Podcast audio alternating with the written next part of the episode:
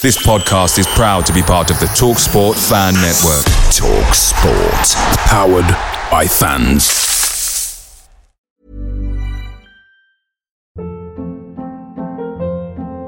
Hold up. What was that? Boring. No flavor. That was as bad as those leftovers you ate all week. Keke Palmer here, and it's time to say hello to something fresh and guilt-free. Hello Fresh. Jazz up dinner with pecan-crusted chicken or garlic butter shrimp scampi. Now that's music to my mouth. Hello Fresh. Let's get this dinner party started. Discover all the delicious possibilities at hellofresh.com.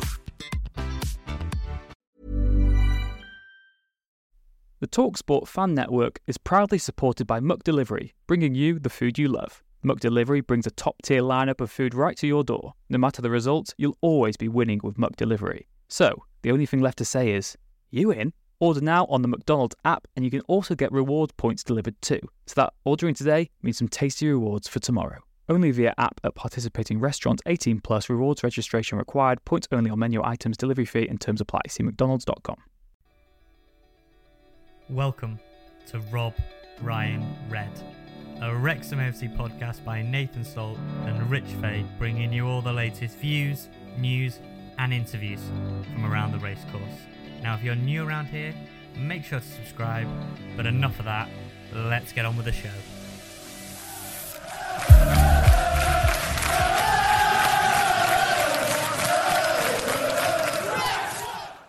Hello, welcome to the latest episode of Rob Ryan Red, the Wrexham AFC podcast, brought to you by myself, Rich Fay, and by Nathan Salt.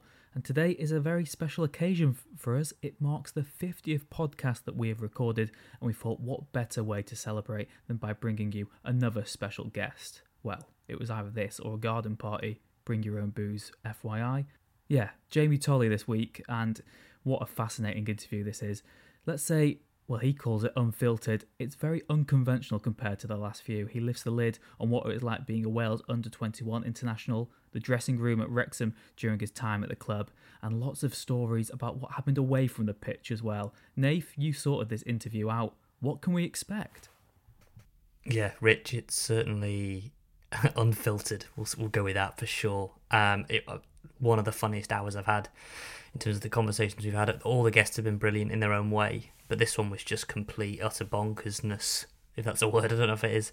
Um, completely bonkers, and I really think everyone will enjoy it. There's a God, there's a bit in there about everything. About he ends up with his clothes off quite a lot of times, and there's also one story about after the Brighton replay at the racecourse, which it was quite sad, but it made me laugh a lot. So without further ado, sit back, enjoy, maybe get that booze. You got the garden party, as Rich said, and enjoy what I'm going to call the Jamie Tolley experience.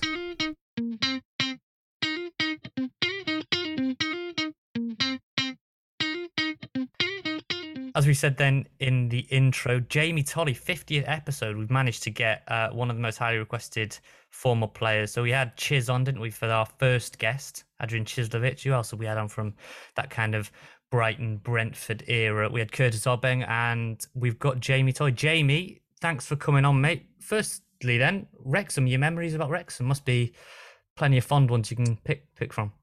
Yeah, yeah, I had a I had a great time there. Funny enough, it, it started a bit apprehensive with the the Shrewsbury Wrexham rivalry, uh, but once once I got settled in and uh, the fans were great with me, which which surprised me to be honest, because it was a it was a, a pretty brutal uh, rivalry that that we had. Uh, but yeah, I had a great time there. Some uh, some great games I played in. Uh, we we looking back, we obviously were very unlucky not to win the league this season because I don't I don't think anyone's uh, got that number of points and not won the league. Uh, it was just Fleetwood had this this amazing team and obviously a striker that has gone on to do amazing things in the Premier League.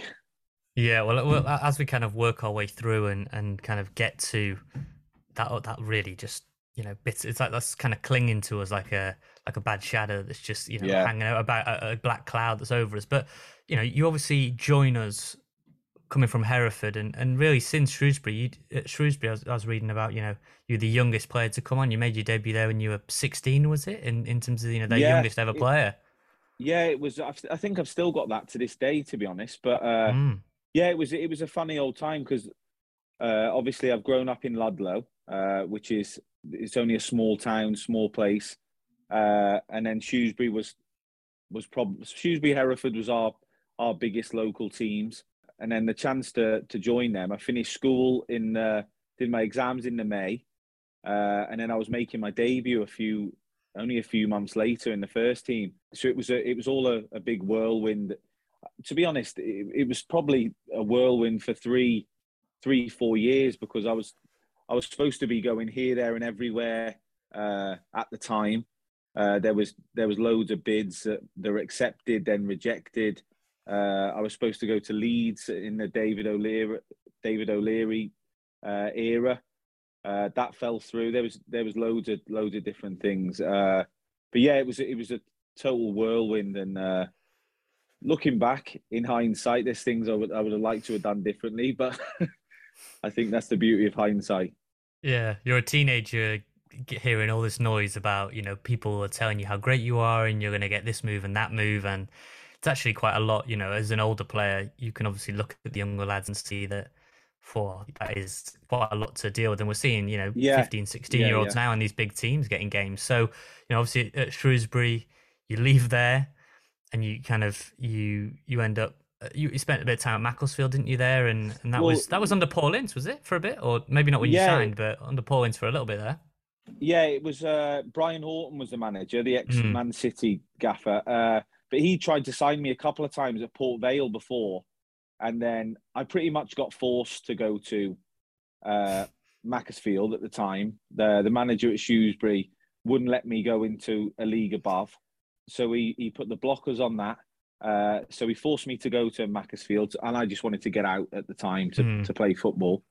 So yeah, I joined there. Brian Horton, he got he got the sack. Funny enough, six months, I think six months into to me being there, so I got in the sack, and then and then I think Ian Brightwell took over, ex Man Mm. City player. He took over for a short while, and then yeah, uh, Paul Ince came in, which was which was a great like I loved that because I'm a United fan, uh, always been a United fan, and Paul Ince was always on my shirt growing up as a kid. So uh, when he came in, it was it was incredible. Uh, I had a great time.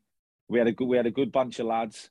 Uh, but he brought in with with him for the first few months. He brought in uh, Ian Wright to work with Mm. the forwards, uh, and he brought in uh, Gary Pallister to work with the defenders. So it was uh, it was a crazy time to be honest because we were bottom of the league, and we had these superstars coming in, training training us, training with us. So, but it worked because we uh, we went on a mad run of games, uh, and obviously stayed up that season. you, you know, fast forwarding a little bit, you obviously spend a, a time at Hereford that maybe isn't isn't the, the fondest period in your career. You you come to Yeah. Wrexham on trial initially. You, Yeah. you come on trial. What's it like at that point when you know you've you've played hundred plus games at, at Shrewsbury and you you're coming to having to prove yourself. You're not this sixteen year old anymore. Do you sort of remember that, that that those early days at, at, at kind of coming in having to impress Dean Saunders?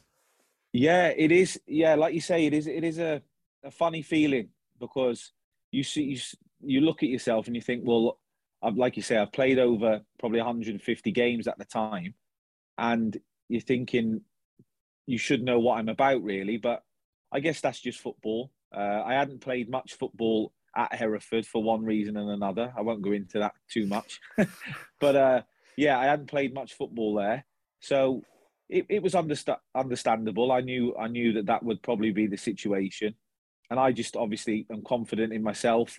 So I was happy to go in and and just obviously prove that I could still kick a ball around. And uh, if if he was willing to give me a chance, and it would it would be hopefully worthwhile. Uh, Had, had someone put in a, a word for you? Had I read that because you knew sort of Neil Ashton before, didn't you? And, and he was already there. Had, had there kind of been? Had someone maybe mentioned you to Yeah. Saunders in his ear? Did he know much about you when you got there? Uh, well, obviously from the Wales uh, connection because I played played for Wales uh, a number of times. So I, I think it was I think thirteen caps or some- whatever it was. Mm. Uh, and, and luckily, I'd had a first team call up as well. So he'd been in and around that. So we'd crossed paths before. Uh, but yeah, the agent that I had at the time, Uh, I'm not a big fan of agents, by the way. So uh, the, the guy I had at the, no, the guy I had at the time, he was uh, working with Dean in in some uh, outside of football with some money scheme or something, and uh, he'd spoke to Dean, and obviously Ashley had spoke to him and, and said, "Oh, get him in, get him in, get him, get him games and get him playing." So yeah, I went in and uh, I did a few days training, played in a game. Funny enough, uh, Pogs was playing. We played in like a trial game, and Pogs was playing for Bury at the time on trial at Bury. So me and him, obviously, I played for Wrexham. Pogs played for Bury, uh, and we played in this trial game. And then the gaffer was was like, "Oh, we're going to Aberystwyth for, uh, I think it was four days, five days, or something like that as a training thing. Do you want to come?" So I said, "Yeah, great." And yeah, I went there, and then I think we were having a pint after one of the games, and uh, the Dean Saunders just went round the lads as we were having a pint and just said, "Right, who says Toll should stay then?" And just like that, and uh, luckily for me, all the lads turned around and went, "Yep, yep, yep, yep, yep." So he said, "Right, sorted, he's staying," and that was it. That was it. That, that, that- Yes. That's such a classic. That's such a classic Saunders story. I mean, there's there's Yeah. always this there's always this talk. Aberystwyth, sort of like an urban legend among Wrexham. Yeah. You know, when they go on these little tours, and Yeah. uh, you know, you speak to players maybe when they've turned the microphone off, and they tell you a little bit more about Aberystwyth. But it's it's it was.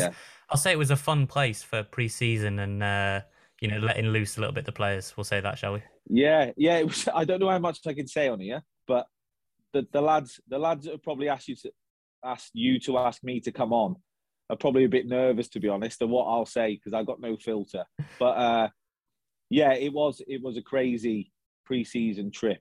But I guess in a weird sort of way, because mad stuff went on and, and crazy things happen, it it brings like the the team together as as such. There was a I always remember there was a when we went out there was something that went on like a, a scuffle with a group of local Aberystwyth with guys, but it brought all the team together. It was like, well, if one's going, then the whole team's going. So it it, it kind of worked out worked out well in a in a weird way.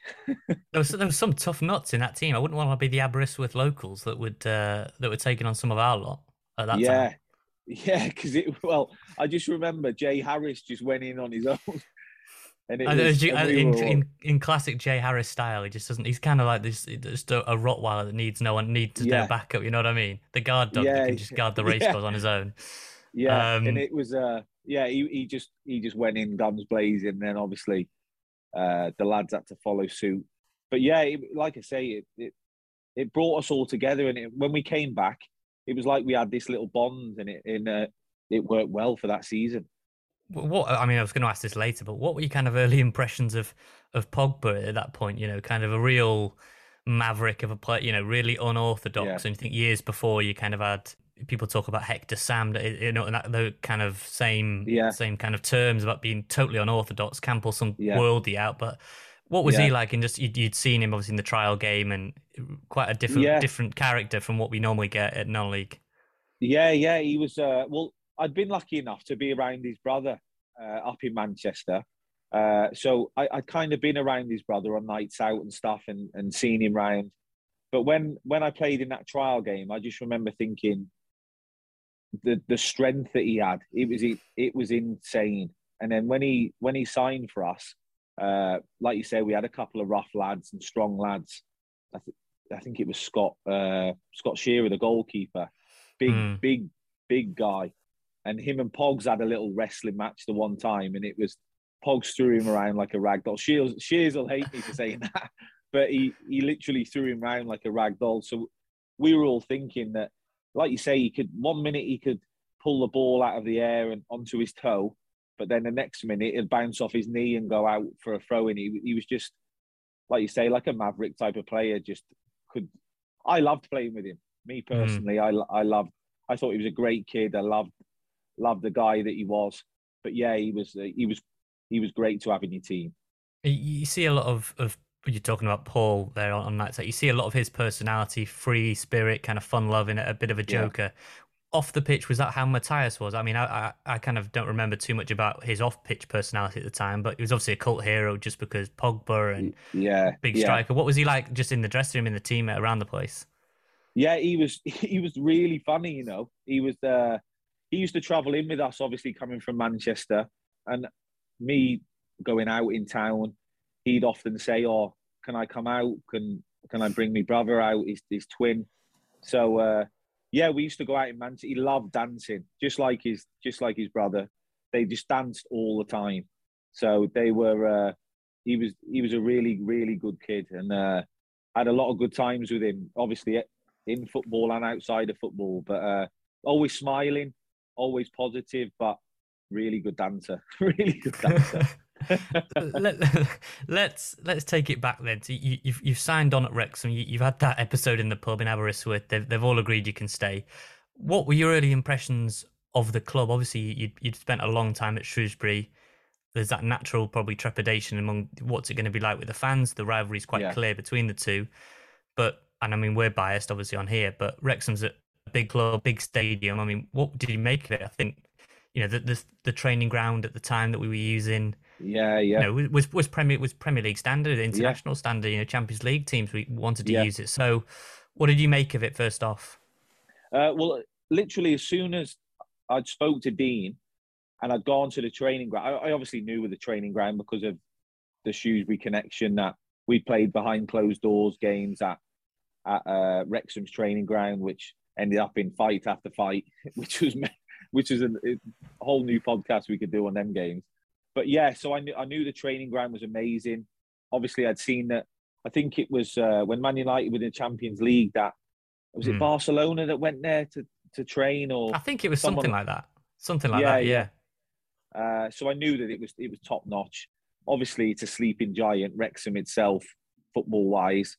So it was just it was just wanting to be part of this team that could get back into the league, give the fans what they wanted, so what once I joined, it was it was that was the goal, just to get this club back in the league.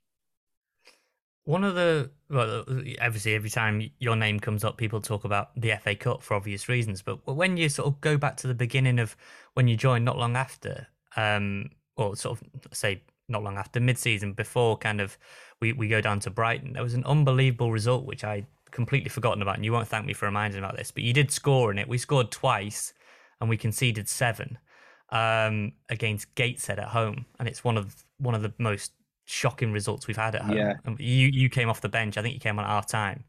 Yeah. Um, and we lost seven two, and there was so that so that game came to mind, and there was another one where I think you scored again, and we played Histon, and they brought no away fans. So there's random like quirky games that yeah. I remember. Um, yeah. You know, kind of at the start of that season, did you, obviously 10 11, we're talking about now, the, the first instance, did you sort of think, right, we've got a squad here that can win it all, can go all the way, or, or maybe you were thinking maybe we were a bit short now, obviously you got hindsight, but uh, what do you uh, think at the time? I, I probably was looking at the guys thinking we, we could we could push, we could do something here. We had we had a number of good players, uh, some great characters in there, which always helps especially in the lower leagues. You want you want big characters, you want strong characters, you want a good uh, team in the dressing room. So at the time, I was thinking we could we could we could pretty much beat anyone. I don't think the league, bar the top, I don't know, 10, 12 teams. If you can get it, if you can beat those teams, nine times out of ten, you'll you'll be at the top come the end of the season so yeah, it was it was just a matter of everything clicking in, and if everything clicked into place, I, I thought that we'd we'd go on to do uh, good things that season. But like you say, those games, I think Andre Andre Gray played in the, that Histon one. I think he, um, I think he might have done. I think he. Oh, I yeah. can't really remember, but yes, it, it, the the Histon one was odd because, like you say, they, they brought nobody. Obviously, they brought no yeah. fans. It was like really bizarre. I think we we ended up winning it four 0 or something. Um, yeah. But when, when when you think about your your name coming up and the midfield, especially in the non-league era that Wrexham have had, you look at yourself, yeah. Jay Harris, Dean Keats. I mean, that was quite a, a trio, wasn't it, to have? I mean, they're yeah. unbelievable, all, all unbelievable ball players that were tough as well. Like the three of you were, were tough. You, you'd put in a tackle, especially Jay. Yeah, yeah. Well, to be fair, I get I get overlooked with that one, mate. I don't know whether it's because of You my think? hair.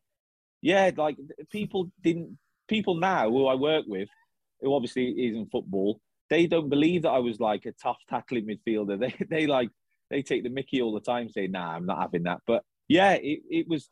We had some as well as good football players. We had some nasty lads, not in not in the nasty as Hmm. in horrible way, but nasty tackles. They they would look after each other. They look after themselves. Uh, which, like I said, in in the lower leagues, I truly believe you you need them players. Otherwise, you'll just get rolled over by certain teams. But we could we could pretty much do it all. What whatever whatever team turned up to play us, if if they were a, a tackling dirty team, long ball team, we could cope with that. If if it was a Luton where they wanted to play football, then we could do that. So it was a it was a good group we had. Yeah, I was just looking at that team. uh, Some some of the names in there. You're talking about some of the characters.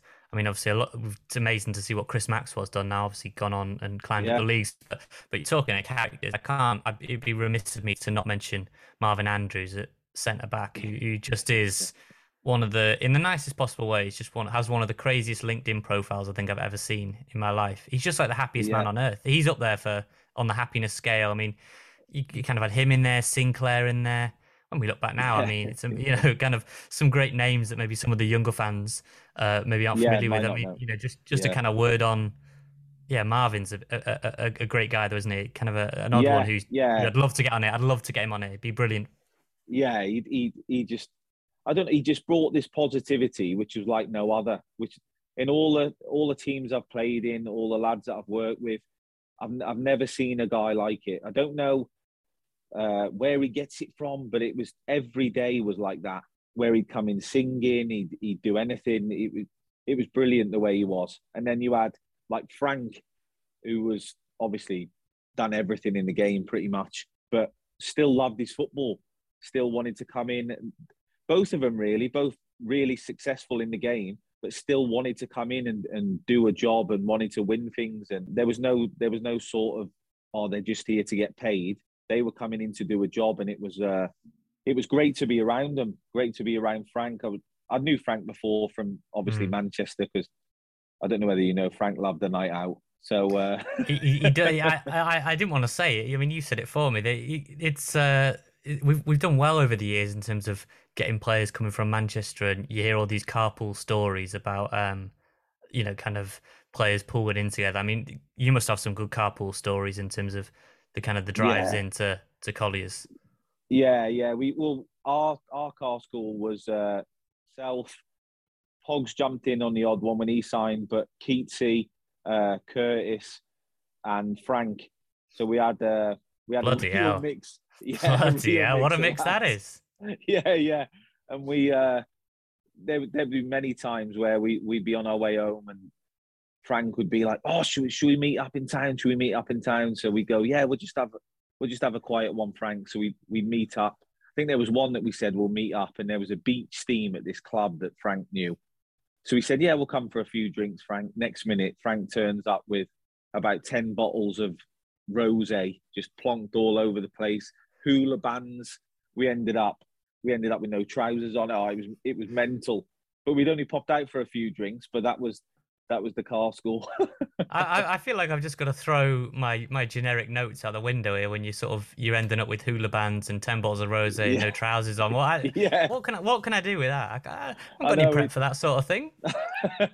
it was uh there's there's plenty more I could say, mate, on a on a different one. But uh yeah, it was it, we had a we had a great group of lads. It was a it was a good we had Keatsy who was who played Mr. Sensible but wasn't. I can assure you he wasn't. Hmm. Uh but yeah, it was it was a really really fun time, really good journey in and a, like I say a, a good group of guys. We- heard we, the first guest we had on was was Chiz, and and he spoke a lot about um you know the player house and uh kind of living with Joss Mayebi and and what it was like Yeah. playing playing under Dean Saunders. What did you make of, of Dean Saunders and, and just his management style? Because I know again maybe your colleagues. Maybe they need to listen to this, so I can remind them about how you were as a player. But you know, you Yeah. were quite outspoken. I think that's fair to say in the dressing room. Yeah. You would you would speak your Uh-huh. mind. You know, maybe you know, kind of you would you would be one of the more vocal ones. You think Ash, Ash Ashy would always speak his mind. Yeah. And Uh-huh. as we know, Keatsy went on to to be a manager. I'm sure again he was quite vocal. So Yeah. you know, was there any was there any butting heads? I know we did well in that season, finishing fourth, but you know, kind of did it did it come to any sort of disagreements? Because you're quite you know you you do kind of Yeah, speak your yeah. mind. Yeah, there, there, yeah, there was there was plenty. Uh, we had we had plenty of uh, disagreements, even amongst the lads. We we'd always, uh, like you say, because there was them, them characters, and I'd always say my bit, they'd always say their bit. So yeah, there, there was some times where it would be close to coming to blows or whatever, but that was that's like the era that I grew up in, where that was what happened in the dressing room. You there was often where it did come to blows, but it stayed in the dressing room. It never got Mhm. leaked to to press like it does now. It's it's it's like a totally different game now to when to when I was playing. But yeah, there was there was some times where Dean would go would go mental, and uh, and his even his assistant Brian, he would he would join in as well. But I I think that as a manager, they they liked the players that came back at them with an opinion because it shows, in my opinion, it shows that it, you care about what's what's going on and you're not just one of them players that's going to sit there and, and just be a, a nodding dog pretty much. So there was a few times that, but I I love Dean. Uh, I thought he was I thought he was brilliant. He's one of the funniest guys I've I've ever come across. There was one that stands out in my head, which is which isn't an argument, but it was it was the time where uh, we had all the money problems at Wrexham, and it was on about the fans taking over. So uh, so we've come in for tra- we've come in for training at, at the training ground, and all the lads are worried, especially especially the lads obviously with mortgages, kids, uh, pestering wives, all this stuff. So they were they were uptight. It was it was a quite a tense situation at the training ground at the time, and uh, I remember we've come out and Dean said, "Listen, lads, we'll have a meeting out and we'll we'll all get together. We'll we'll have a meeting because it's about being together and, and getting through this tough time." So we, he called this meeting and we were chatting, and the lads were going, "Well, Gaffer, like I've got I've got a mortgage. I've got some of them had two houses or whatever they they needed to. The money needs to know when the money was coming in." So Dean just said, "Whoa, whoa, whoa, lads!" He said, "I I know exactly what what you're feeling." He said, "I went to the bank uh, the other day, and I'm down to my last two million. we, we were all stood there. I, I, I thought that was hilarious. I was crying. But see, uh, Blackie, he'd gone. They they went. Blackie walked off and said, "I'm not working with that. I'm not training with that." But it was it was one of them times where it just it just summed Dean up. It was it was superb. I I loved it. I That's unbelievable. That's that. unreal. I, you can't help but laugh at that. I know. I get why people would maybe, you know, in a tense situation would would kind of see their backside, but that's hilarious, isn't it? That's just, Yeah. uh, it's just the, the the the lack of self awareness there is just incredible. You know, Yeah. kind of yeah. people like it's scratching two pennies together to to pay the mortgages, and he's sweating because he's down to the last two million. Amazing. That is amazing.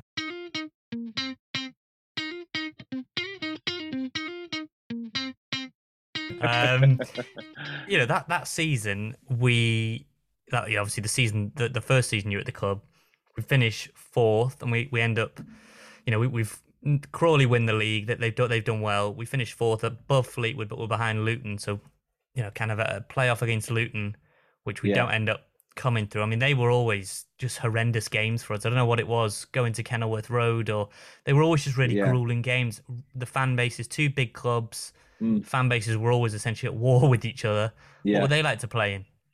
I I loved I loved those type of games. It was if you ask anyone in that in that team in that squad, those were the games that that we all spoke about. I think we were we were all that type of type of character where the struggle would be going to uh, who was in our was it was Bath in our league that time like that type of that type of venue where there wouldn't be hardly any Yeah, fans They were. uh, the the pitch wasn't great, but as soon as it was like Kenilworth Road under the lights, full house, maybe on a Tuesday night when it was really it was outrageously windy, uh, and I think we beat them one 0 But it was they were huge games that that everyone in our dressing room looked forward to. But like you say, they were they were battles because the likes of Luton were paying a lot of money at the time and had uh, had some really good players. So, me personally, I loved them. The, the do you, do you remember kind of the mood at the end of that first playoff leg? Because we were obviously at home, we'd lost three 0 and it Yeah. and it sort of felt like well, I mean, it, to a lot of the fans, it definitely felt like the tie is done. I, I remember when Mangan scored in the in the second game that we kind of thought maybe you know is this going to be like a an Istanbul Yeah. type you know um and then obviously they they scored twice but you know to come away from it having lost five one on aggregate given the quality of the squad we had I mean it it it really felt like a missed opportunity that I think Yeah, yeah, it, it, it did massively. Like like you say, after the after the first leg when it was uh three 0 it was it was like a huge disappointment because you play you play the whole season, which is the beauty of the playoffs. And and I don't not like the playoffs. I think it's great, but you play the whole season and then it comes down to two three games. But like you say, it, it, it's one of them things. It's football, but it was a huge opportunity that that we missed out on. Uh, and we all knew that. We all looked at ourselves in the mirror and and took responsibility for what had happened. Uh, I don't think we, we sat down many a time. I don't think there was there was something that we could put like our finger on and say that's why. It was just I think Luton were just better than us on on the day on the two games and and that was that pretty much. it, it then gets to the end of the season you've obviously been able to digest it as best you can you've got to go again haven't you no point Yeah. sort of crying over it it's, Uh-huh. it's gone now was there kind of any situation where there was any interest in you to, to go obviously you had a, a, a good season or, or were you kind of itching to stay at Wrexham and think we're just we're so close to to get in there Yeah, after that first season, that's that I was just focused on on Wrexham. I I hadn't spoke to. Uh, I didn't have an agent. I, I got rid of all that, so I was just focused on the, the the task at hand. I was I was loving it. I was enjoying everything. It was obviously close to where I live, so it was uh, which is important for you to to be happy in in your football, uh, especially at, at the age I was at at the time. So I was I was loving it. I was just looking forward to to bringing on the next season and, and seeing what what we could do with the with the group of players that we had. Yeah, I was just kind of looking at. I, I, can't help, but every time I, I think of this te- team, I just think about the, the amount of replies I got when I said I was speaking to Joss Mayebi. Just the the. Yeah. I mean, if I thought Marvin Andrews was a character, he's just unbelievable. But going into 2011-12, I mean, it's famous now that that we finished that with 98 points. I mean, when you look at that, it it just felt like every game we went into, more or less, we, we were going to win. It felt like the, the Yeah. team, the- you know, when we spoke to Curtis Obeng, he was saying it, just felt like we were going to win every week. That, that's not trying to be arrogant, but it just felt like that, didn't it? Yeah, yeah. It was it was just uh it was just like a win, winning mentality that that we had around the place at the time. It was it was like even us talking about it now, I can feel the goosebumps come now because I, I remember the you, you you grow a special bond when you have a season like that, and it was just it was like a joy to come into work every day and to train. Uh, you wanted to be around each other all the time. Uh, the the journeys back after a long away games on a Tuesday night, we'd have the music blaring, we'd have the speakers up in the back. Everyone would be around each other. There wouldn't be people sitting off, uh, sulking, or even the, the the lads who weren't involved. They wouldn't be sulking and slagging slagging us off to their missuses on the way back. But everyone everyone would be involved at the back, singing, dancing. It was it was br- brilliant. And this we're talking about away trips on a Tuesday night where we weren't getting back till two in the morning. Everyone just loved it. It was it was a it was a great time to be there. Yeah, I bet the players' coach was a fun place to. I mean, I don't know on those kind of things. Did, did you have a card school, or I mean, obviously different players prefer different things in terms of some like to keep to themselves and speak to players at all levels, don't we? Myself and Rich Yeah. do this, but I don't know what what was it kind of for the Wrexham lads? Was it card school or poker or anything like that? Yeah, well, we were quite lucky because because of the gaffer. He'd sorted out uh, one of the top coaches. I think it was, it might have been. I could be wrong. It might have been Liverpool's old coach that we Right. that we had. Uh, so we had the, the like leather corner seat at the back, uh, and we had the two PlayStations at the back, and then we had the table seats all the way down, and the kitchen halfway down. So at the back would tend to be like Sis, Curtis, I'd be stuck in the middle, but I never played computer games, so they'd be they'd be playing on the computer games. I'd just be annoying everyone. you know, the ones that are trying to sleep, like Ashley trying to sleep, you know, things like that, Keatsy. But uh, yeah, so we'd have a card school, we'd have music blasting, we'd have lads playing the, the PlayStation, but it, it wouldn't be like a lot of coaches are nowadays where there's certain sections where people stay in and, and don't mix with the rest. It, everyone had just been mixing with everyone. It was, uh, yeah, it was a really, it was a really good, enjoyable coach that we were on, and uh, like I say, a lot of a lot of things went down on the coach. Fun times. So it was, uh, but yeah, it was it was a great time to to be there. There's just so many characters in that team as well. We, I haven't really even mentioned Mark Creighton, who I was going to mention because I know that. Yeah. Um, well, I'll tell you what, I'll, I'll save that story, uh, one about Mark Creighton. But what I, would be remiss, I've got to ask you about this FA Cup run. So that, that season, we're, we're winning all these games, we're playing amazing football, we get in the cup, and it gets to that second round, obviously you're so close to the third round yeah. and, and, this and the potential, you know, for yourself, the potential of Man United away or yeah. you know Arsenal yeah, or these amazing ties. So second round is important, and it's such a a dagger to the heart when you go out in the second round when you're a, a non-league team. We go down to Brentford, and I know this has kind of been told a bit, but it seemed like you got under Uwe Rosler's skin even before the game had had, had got going. Ash, you were saying that he, you kind of just in the tunnel really ramping everyone up. Yeah, it was.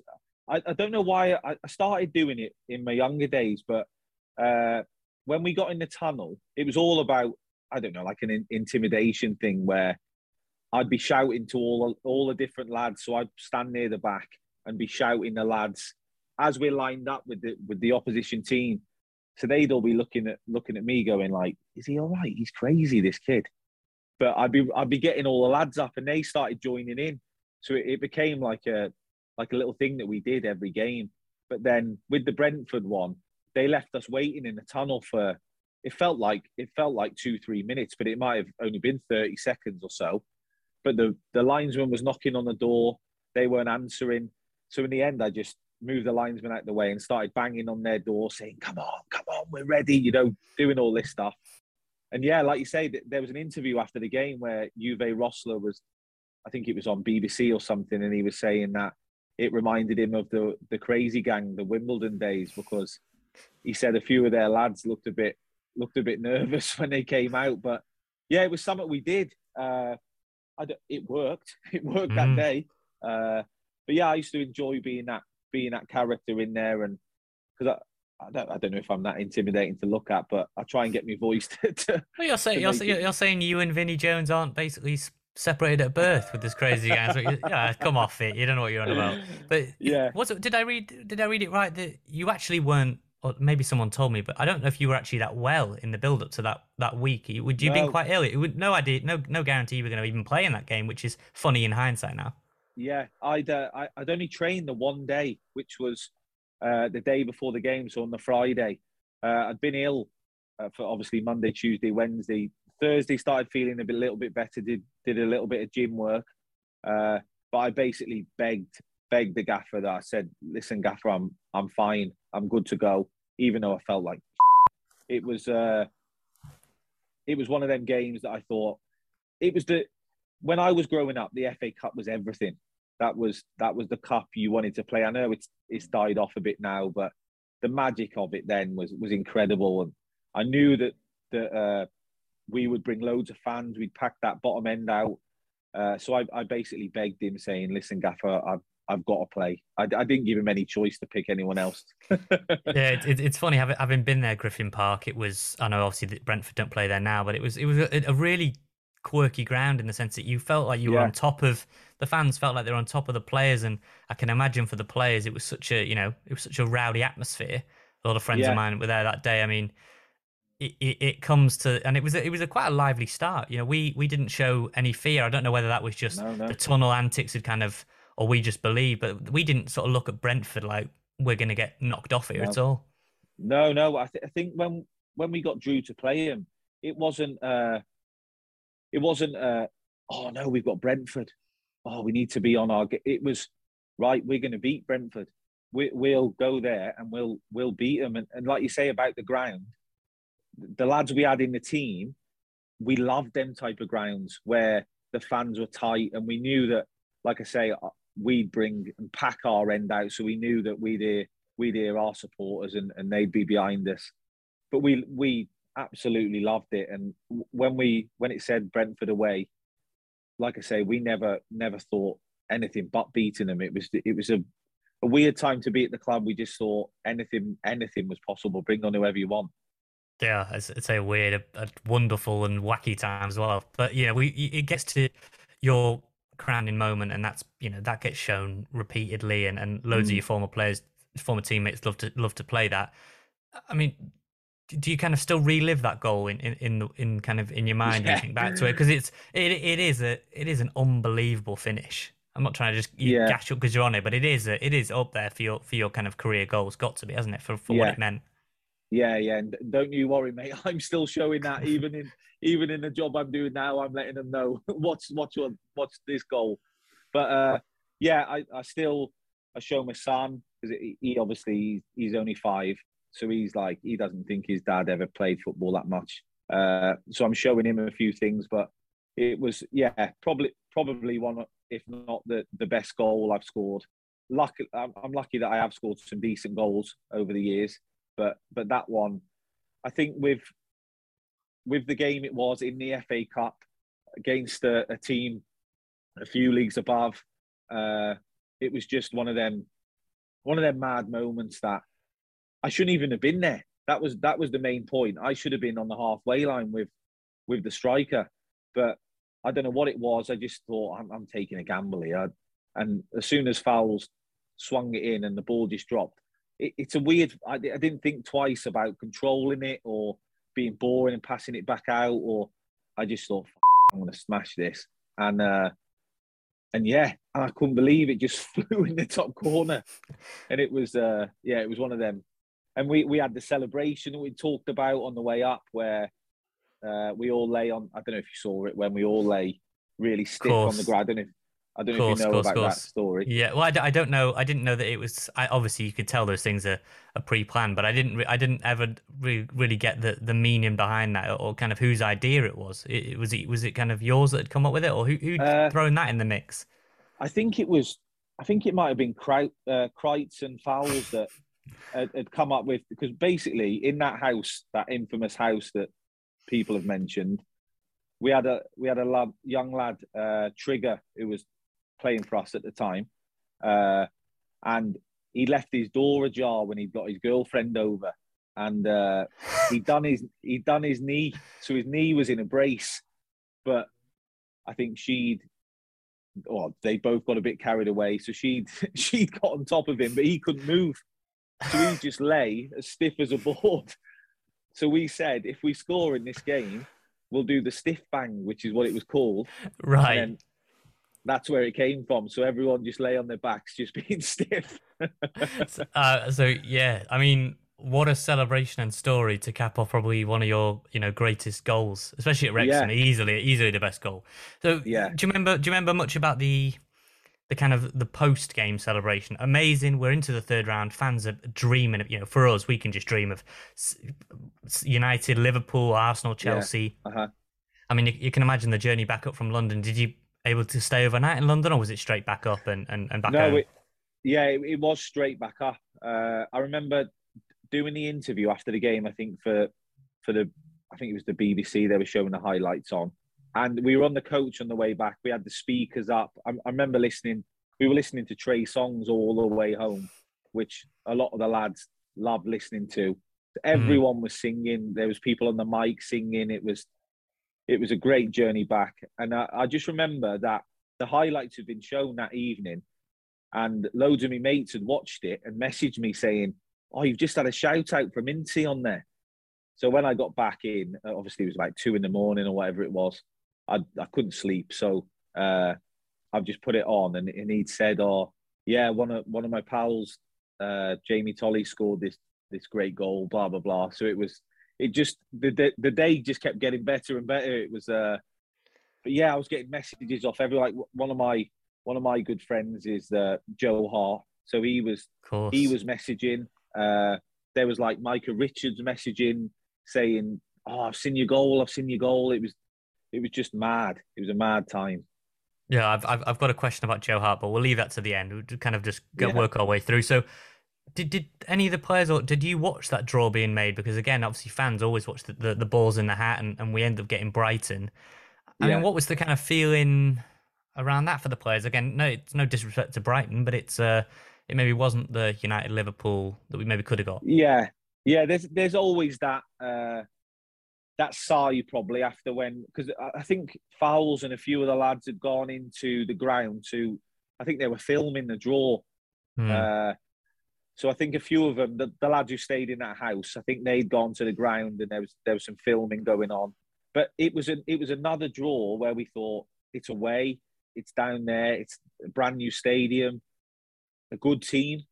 So it was, but nothing nothing that we feared. It was it was like we'll go there and we'll get in round four, and then we'll get the supposed well, hopefully one of the big you, teams. You, hope then, yeah. I mean, Yeah, it- yeah. It's, it's it's one of you know easily one of my favorite ever well, uh, games at Wrexham moments. You know when when Chiz parts the defense, uh, like you know, kind of like separating the Red Sea, and, and and he scores right in front of the away end. I loved it because you know they were serving Wrexham lager in the away end, so we were all Yeah, uh, you yeah, know, all the fans, all the fans were absolutely loving it. I mean, Yeah. what was that like? Uh, Obviously, Mozza was Mozza was kind of leading the line then and and, and pulling Yeah. the strings.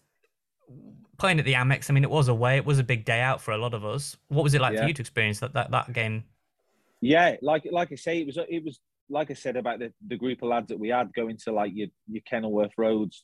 It was that was everything. Going to that stadium, all the lads were buzzing, uh, and it was a brand new stadium as well. It, it was only a, was it a year, Mm, two years yeah, old, very something new. like that.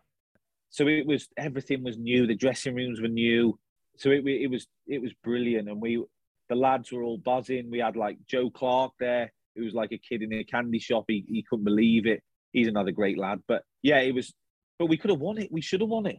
When I when I look back and watch the game back, there was I think Clarkey had a chance himself in the first half that he almost scored, and there was I had a I had a shot late on, uh, which the keeper saved, and then I squared the next the rebound, and Jake Speight missed did an air shot, and he, he could have won it. It was it was it was a it was a great game.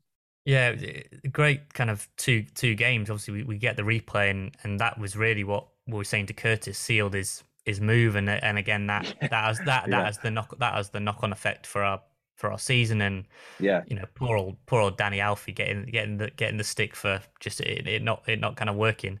yeah, But that that yeah. that second game when Mozza rips it into the top corner in front of the in front of the tech end as we know it. yeah, What you must have been thinking, we, we've we've we've done these in here. Like these are you know likes of Craig Mackail-Smith, Ashley Barnes, good players. Don't get me wrong, good Yeah. strikers. But Yeah. we must have felt, we we definitely felt watching it and, and being there that God, we've got these on the ropes. They, they don't want to be at the racecourse rocking under Yeah. the lights, yeah, and then yeah. and then for, then for it to kind of go, go on to a shootout. It, uh, I don't know. What do what do you what do you remember from that game? I remember when Mozza scored, uh, thinking we were going to score again. I, I thought we were going to score from a corner. I just I had it in my head that Kreitz was going to score from. I said it to him before the game. I think saying, "I think you're going to score from." I- I just thought we'd overpower him in certain aspects of the game, and then Mozza steps up and, and sticks that one in the top corner, and it, it just enhanced our belief that th- we're going to beat these. That they haven't got anything that, that can hurt us. Obviously, they had uh, what's his name that was on the wing. Uh, Lualua was it or no? yeah, he played in the first Yeah, game, but that was was, it. Was it the lad? The lad that they signed from Rochdale? Uh, obviously played in the Prem. Can't remember his. Was it Will Buckley? I think it was. Yeah, that's the one. That's the one. Will Yeah. Buckley. He was. I think he was their their biggest threat on the day. Uh, and he was probably the only one that that we thought might might bring them back into the game. But Ashley was doing a great job on him, and like I say, we we were just probably looking forward to getting our bonus because we were on a big we we negotiated for a big bonus for that game, which is always a, a nice incentive as well. And we we were yeah we were looking forward to the to the draw to to round four, and obviously like you say we we go to penalties. I think I, I went off in extra time. I think. Yeah. Uh, would you have taken one? Would you have taken Yeah. one if, if yeah, Yeah. You'd have, you'd have, you'd have stuck your hand up for one, would you? yeah, second one. I would. I've through through my career, I've been in three. I think it's three penalty shootouts, and I've always took the second one. Uh, I haven't missed one yet, mate, either. So, not yeah, I would have took one. I would I would have took one hundred percent. But I was I remember in the in extra time, I was absolutely knackered. I think we'd done that much running. If I'd, I'd love to see the stats on the, how much running, you know, we'd done probably that season because we were we were a fit team and we we covered every blade of grass and I remember thinking I'm absolutely knackered here. And even after the game, I remember getting home after the game and I got cramp in both calves, both hamstrings as I got out my car. And I just had to lie in the car park where I lived and it was pissing down in rain. And I was just lying in my Wrexham tracksuit in a puddle on the floor because I couldn't bend my legs. I just, and I remember a neighbour looking out of the window thinking, what is this case? But uh, I was that tired, but we, we'd worked so hard and it was, it was a bit deflating after, after that. Yeah, I was thinking, because obviously Glenn Little came on in that game and, and he maybe didn't need to do all the running, but he could just pick passes and he, he'd obviously remind you about the time he, he faced Kaka, so he, he just used that. Oh, he probably just yeah. probably distra- probably distracted all the Brighton players with his stories. Probably probably all right, but yeah. you, you know, the kind of to, to, to end that one. I mean, we obviously lose Keatsy. Bless him, is the one who has to have yeah. the kind of the, the frustrating part of being the person who, who misses the decisive penalty. And then what was it? Newcastle for them in the next round, which obviously would have been would have been a belt. Was it Newcastle? I think it was at home, but it would have still been a belter of a game. Yeah. Then we then we're obviously back in the league and I'm going to kind of rattle forward because we've been speaking, we could speak buddy for ages, yeah, but know, kind yeah. of it, it, we get to that 98 points, and I remember we were a Fleetwood away, and I think they could have sealed the league, and we managed to prevent it for an extra game, but yeah, 98 points, and then having to drop into the playoffs was that? I don't know. I'm not questioning players, but was it hard to kind of lift yourself again because we 98 and to not do it? I mean, it and then obviously to, to not make it in the playoffs it must have been gut wrenching. Yeah. It was for us, and I'm sure it was for the players. Yeah, it was. It was uh, we because we'd had a, a great season. We we'd amassed these points, which I'm not sure how many teams have, have got to that number of points, but to get that number of points and to not to not do it, it was, I it was it was so gut wrenching that we were and and then obviously the pressure then going into the playoffs because we were the expected team hands down to to win every game and and go up into the into League Two. It was just I think it was just an accumulation of, of different things that maybe maybe got in a few of the lads' heads. I, I don't know. It was just it was such a disappointing end to that season that I think whenever we bump into each other, the lads from that team, we, we always say, "How the how the f- didn't we win that? Because I, I still watch football all the time, obsessed with it, and I can't remember seeing like 98 points still, and I, I'll always keep looking uh, to see if 98 points is is anyone else that hasn't gone up with 98 points, but it was just our it was just our luck that Fleetwood had that that nugget up front. Obviously, we we we don't get don't get it get there in the playoffs and very obviously we've played well. We've lost Curtis, like I say. There's a lot of interest in a lot of the players. Did it? I don't want to put words in your mouth. Did it feel like a slap in the face to only get offered a six month contract? Yeah, it was. It was a. It was a funny time because at Christmas time, there was we were we were negotiating a a contract for myself for like the next year and maybe two years, and then it came to the end of the season and I, I went in with Mozza. Uh, I'm not saying I played amazing or, or I deserved this, I deserved that, but I thought I'd I'd earned at least 12 months. And then he sat down with me and said, "This is this is the script," and I said, "Right." Uh, and I I think I'd left there. My phone went. Uh, it was the Mansfield assistant manager, who was Adam Murray, who was a former teammate of mine at Macclesfield, and he was just like, "This is this is what we want to offer you which was double what Mozza had just offered me in wages wise. Uh, and it was on a 12 month contract with an option at the end of the 12 months. So I rang Mozza up straight away because, like I said, I didn't want to leave. Uh, and it, he, he couldn't really budge on anything. So he was just like, "Well, you've got to obviously you've got to take it, mate." Because obviously me and Mozzo were mates before he's he's mm. got the manager, and it was just what it's just the way football is. You you have to take these these offers really. Yeah, fans aren't obviously privy to the, the ins and outs of these negotiations and, and, and whatnot, but I, I can remember being quite a bit of frustration because of fans had thought you, would played well and keeping that midfield together was was key. Yeah. And Mansfield were one of the promotion rivals. Paul Cox wasn't it? And yeah, and, and Mansfield yeah. and and they'd they'd absolutely killed us when Mayebi concedes, you know, from the goal kick or whatever it was. Yeah, um, yeah, so yeah. There's, a, there's a lot going on with Mansfield, a lot of emotions, and I don't know when when you left, did you feel like you maybe didn't leave on on the, maybe the terms you, would have hoped? Obviously, I know that would have been promotion, but just with the fan base, you never really got to sort of say goodbye yeah. before you'd, you'd, end up at Mansfield. It was it was still to this day. I wish that never had happened. Uh, and even if Mozza listens to this or I see him, I'll always say, mate, you should have offered me 12 months minimum.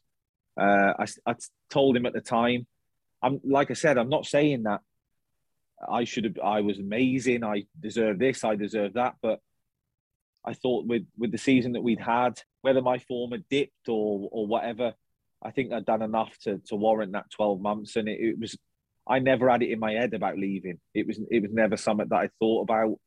I thought we would just build for the next season, and then lo and behold, they go to Wembley twice, which is just my just just my luck. I was gonna say I didn't want. To, I really didn't want to bring it up. I really didn't because I know that that is. If, if that was me, I'd, I, I that would be a, a tough one to to swallow because yeah. you know you'd have been in you, you know you'd have been in that team and, and you know you'd have you know you'd have been up there up Wembley steps. Um, but yeah, I don't know. Fo- you know, football's a sliding doors situation, yeah, it is, it? Of course, it is. Yeah, it is. Um, but talking, we are talking earlier about about Joe Hart, and I wanted to check if this was true. So obviously, you the, we knew the story that you you lived with Joe Hart, didn't you, for yeah. a while? In his, he'd, yeah. he'd, obviously signed for City, and and uh, I remember when I when I lived sort of that way, and and I would go because you lived in Bowdon, didn't you? Which is, yeah. if I do say uh, so, if anyone doesn't know, that is uh, plush. I'll say it's very nice. Yeah, yeah, um, I mean, what do they call it? Like millionaires row? Yeah, something like that, isn't it? It's it's yeah, uh, it's, it's, fancy. Let's say that. Yeah. I mean, yeah. you obviously lived there, and you had, a, you had a good relationship with him from from your days at Shrewsbury. Is is it true that you ended up going out to Euro 2016 with Mark Creighton? Did Joe yeah. Hart sort you yeah, out? Yeah, or some yeah, tickets, yeah. something like that. We'd, we'd always talked about going. Uh, I'd always said to him that I I'd want to go to a tournament and watch him in a tournament. Obviously, being mates with Creighton from the Wrexham days, he'd always expressed that he wanted to do that. So when it was in France, it was a it was a no brainer. Joe was playing, Wales were in the group. Me being obviously playing for Wales, uh, Joe playing for England, Dave Edwards was playing for for Wales as well. Uh, so it was it was a no brainer. And as soon as, as soon as it came about, I was like, mate, I'm I'm coming over. So you need to get me some tickets. So yeah, he he hooked us up with some tickets and. Uh, we went to the the Wales game.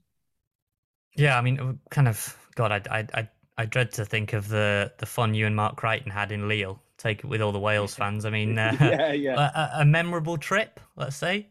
Yeah, there was there was actually a video that went viral around the world. There was uh, some Welsh fans that we bumped into. I don't know whether they were from Wrexham. They were from near Wrexham, and we bumped into. We'd we'd been drinking all day, and they ended up jumping in this infamous fountain that everyone was jumping into. Uh, and we stripped the guy. So we stripped him off as he's jumping into this fountain.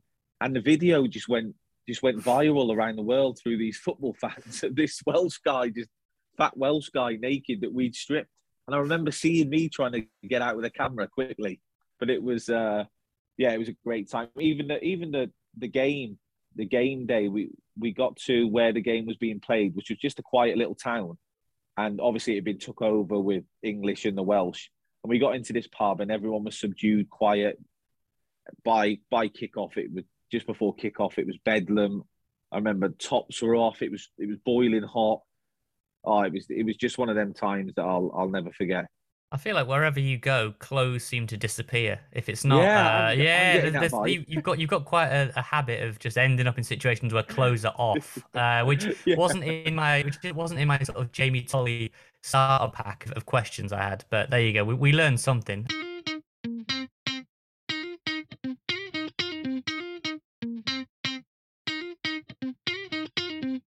I'll tell you what, then maybe just to round us up because we've been on for about an hour. Should we just do Yeah. some quick fire ones about teammates? You know, we don't need to got loads of stories, and maybe we can get you back on after another 30, 40 Yeah, episodes and, problem, and do mate, some yeah. stories. But who who was the funniest teammate you had? Uh, apart from myself, Apart from yourself, would- yeah. uh, at the Wrexham time, I would, I would, funny wise, we had, we had loads. Uh, I would, the people that made me laugh the most was like Pogba, Jocelyn, like that type of weird, unique, Yeah. unique characters. Like the stuff they used to have for breakfast was was bizarre. Hot chocolate with a loaf of bread. It was like what dipping dipping the loaf of bread in his hot chocolate. But two two real funny kids and uh, yeah, two great lads. Who who was the tightest with money then on on these nights out? Anyone stand out as being particularly cheap? There's always one or two. Yeah, I'd say Keatsy and Ashy stand out, but I think they were just sensible. I think the, the sensible the sensible ones stood out because everyone else was a nutcase when when it came to going out. But uh, yeah, they, they stood out as obviously the, the sensible ones. Who, who do you think the most talented player at Wrexham that you played with was? There was there was a number of good players. Mangi was a was a great player on his day. Mm. Was a great player. Uh, Fowles, Lee Fowler, because I, I I literally I say it all the time in in interviews that I've done that if he if he had sorted his head out, sorted his his drinking out, and I've said it to him many a time, Mm. he would have been in the Premier League. No, he could do anything. He was he was that good. Either foot, his brain was was incredible. So I, I'd have to go with him because he was. I think if if he'd have sorted his head out, he'd have been in the Prem. Yeah, I mean, here, on that unbelievable. Ta- you, could just be able to pick a pass, you know, with, with so much ease. You could just ping balls all over Yeah. the shop. Um, Yeah. What what what was your best memory with Wales? Obviously, you said you had about 12, 13 caps with the under twenty ones. I mean, kind of what, what was your best memory that, from those times? Uh, it, it would it would have to be scoring scoring against Italy uh, at Ninian Park. So we in our I think it was the European qualifier. We'd uh, we got Italy and it was being held at Ninian Park. So it was the, obviously the old ground. Uh, so we had I don't know if you'd ever been there. It was Not the old ones, no, not the old one. no. but It it was it was one of them grounds that you say where everyone's on top of you. It was it was formidable when we went there. Uh, but yeah, I scored this. It was raining. I remember it because Joe, Dave, they'd all paid for a minibus to come down from Shrewsbury to Cardiff to watch the game, and uh, I think it was Adam Adam Birchall who, who was playing for Arsenal at the time. He'd gone down the right. I remember it like it was yesterday. Gone down the right hand side, and he saw me. I'd ran off, and the guy I ran off was playing for Roma at the time, and I was at Shrewsbury. I ran off the back of this this guy who was playing for Roma, couldn't keep up with me, and uh, Birchie had played this ball back, and it was like I say, it was it was raining, and he played it across from like my right hand side. So I let it come across me onto my left. I'm right footed, and I've just side footed it from about 20 yards across the keeper into the top corner. And it was it was one of them one of them goals that I never score ever ever again. But it was just yeah, that that's that's probably one of the standout. Oh, That's another one. how- I've got another one. go on, go for it. Uh, we'd been out. The, the year I was there was Robert Earnshaw, Danny Gabbidon, James Collins. And Earnshaw at the time was like a, a legend in Cardiff. He was scoring all the goals, he scored 30 plus goals a season. He'd said to me, lad, let's go out into Cardiff. Let's go out. Like, I've, I've got these hookups in Cardiff, get us in everywhere.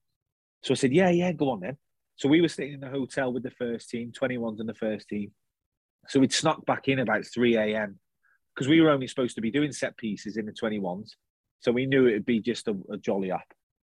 So I remember coming down for breakfast in the mo- I'd skip breakfast actually, coming down to meet, get on the coaches, put my hood up, thinking, oh, I'll get away with this. as I'm walking to the coach, I've heard Tolley, Tolley. So I've looked up, and Mark Hughes is stood there, and he said, "You're training with us." And I thought, "Oh my lord, I'm sure I, I stink of alcohol here." But I've, so I've walked, walked to the first team coach, which was at the front. He's gone, "Yeah, you're training with us." So I've worked myself up that much that I'm feeling sick on the coach as we are on the way to train. Like Giggsy's behind me, all these all these players are behind me, and I swear to God, it was the best training session I've ever had in my life. Really, but I think it. Was, I think because I was still half pissed, it was mad, and I remember thinking I was on Craig Bellamy and John Hartson's team, and I was screaming at them like like they were my mates, like pass me the ball, pass me the ball. But I think that was that was pure I don't know what it was. It was, but yeah, it worked out pretty well. Unreal. And then I tell you what, we'll, I kind of what we'll do as the last one. If you know, obviously Wrexham fans have been desperate to hear from you. It's been some unbelievable stories, and we'll definitely have to get you back on another time. I think there's a lot more that we can talk about that yeah. doesn't just revolve around Aberystwyth. But, um, but uh, what what would your message be to, to the, to the Wrexham fans? Obviously, you you left at the time, and maybe you didn't get to speak your mind then, but with, with the benefit of hindsight and you can look back on your time, what would you say to the fans just about that that period and, and kind of that your enjoyment with it? Yeah, I, I would just have to say that uh, thanks basically because they accepted me in, which they didn't have to because, like I say, the, the rivalry was was so intense between the Shrewsbury and the uh, Wrexham when we were in the league together, and I'd scored, which didn't help. I'd scored in the Shrewsbury v Wrexham derbies, so it was. I'd have to say thanks to them for for accepting me and and obviously cheering it, cheering us on and singing my name and the way they were with me around the town when they saw me. And it was like I say, it was a, it was a club that I look back over my career and I loved it. I enjoyed going there, enjoyed training, enjoyed the town. The fans were great. It, and, and like I said, I, di- I didn't want to leave there. Didn't want to move. It was just the way Mozza's fault. So tell the fans just to blame him. It was his fault. And uh, yeah, it was just that's the way football goes, I guess. But I'm going to blame Mozza, so blame him, fans, blame him. Yeah, it's easy, easy just to blame Mozza. And look, you know, the good, the good times you'd hope now back. It's it's a crazy time at Wrexham. If we thought that was a, a wild ride, oh. getting to the third round of the FA Cup, you'd have thought, you know, Hollywood owners. I don't think we can compete. Oh my god! I don't think we can compete with some of your stories that I know you've got stored up for another day. But yeah, uh, yeah, what a time! I mean, you must have sort of seen the the, the bedlam that's that's following oh the club now. God, it's crazy, yeah. isn't it? Imagine if you were yeah, a player now in that team. Oh, I was just gonna say I'd love to be there. I'd be begging to be, you know, in their movies or something. But uh, yeah, it's it's a great time that they're doing well.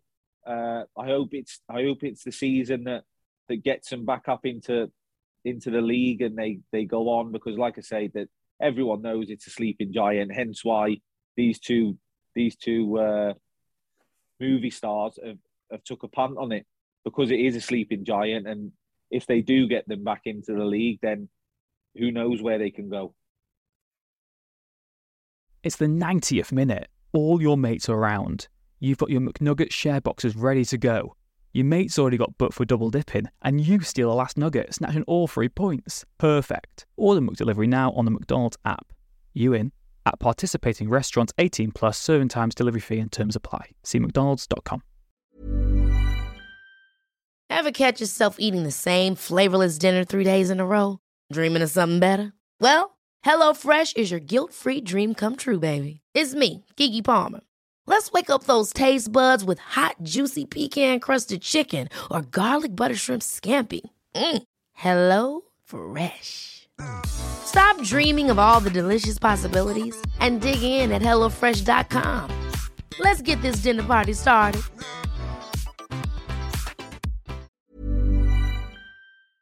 This podcast is proud to be part of the TalkSport Fan Network.